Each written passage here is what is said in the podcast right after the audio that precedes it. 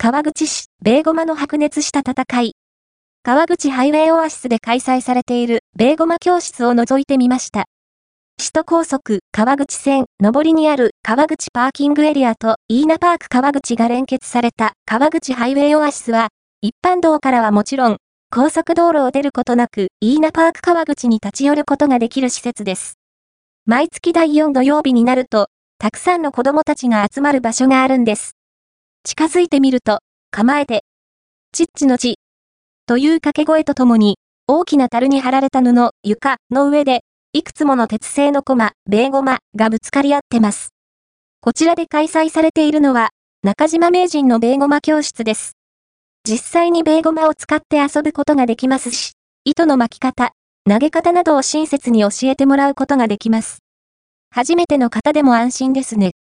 大きさの異なるミニ床もありました。大きなものから順にチャレンジするのですが、これがなかなか難しい。1時間おきに大会も開催しています。2024年1月27日、この日15時から開催された最終回は、40人ほどの参加者がいました。掛け声とともに、一斉にベーゴマを回します。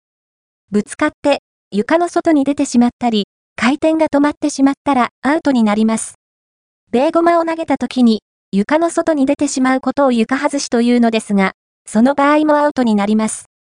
そして、最後まで残ったら1ポイントが入ります。合計2ポイントをゲットしたら勝ち抜けになります。これが大変盛り上がっていて、大人も子供も、ベーコマの行方に一喜一憂していました。予選、準決勝、決勝と勝ち上がり、決勝まで残った人には、景品として、ベーゴマを1個もらえます。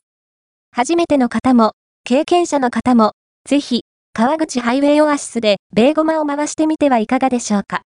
川口ハイウェイオアシスはこちら、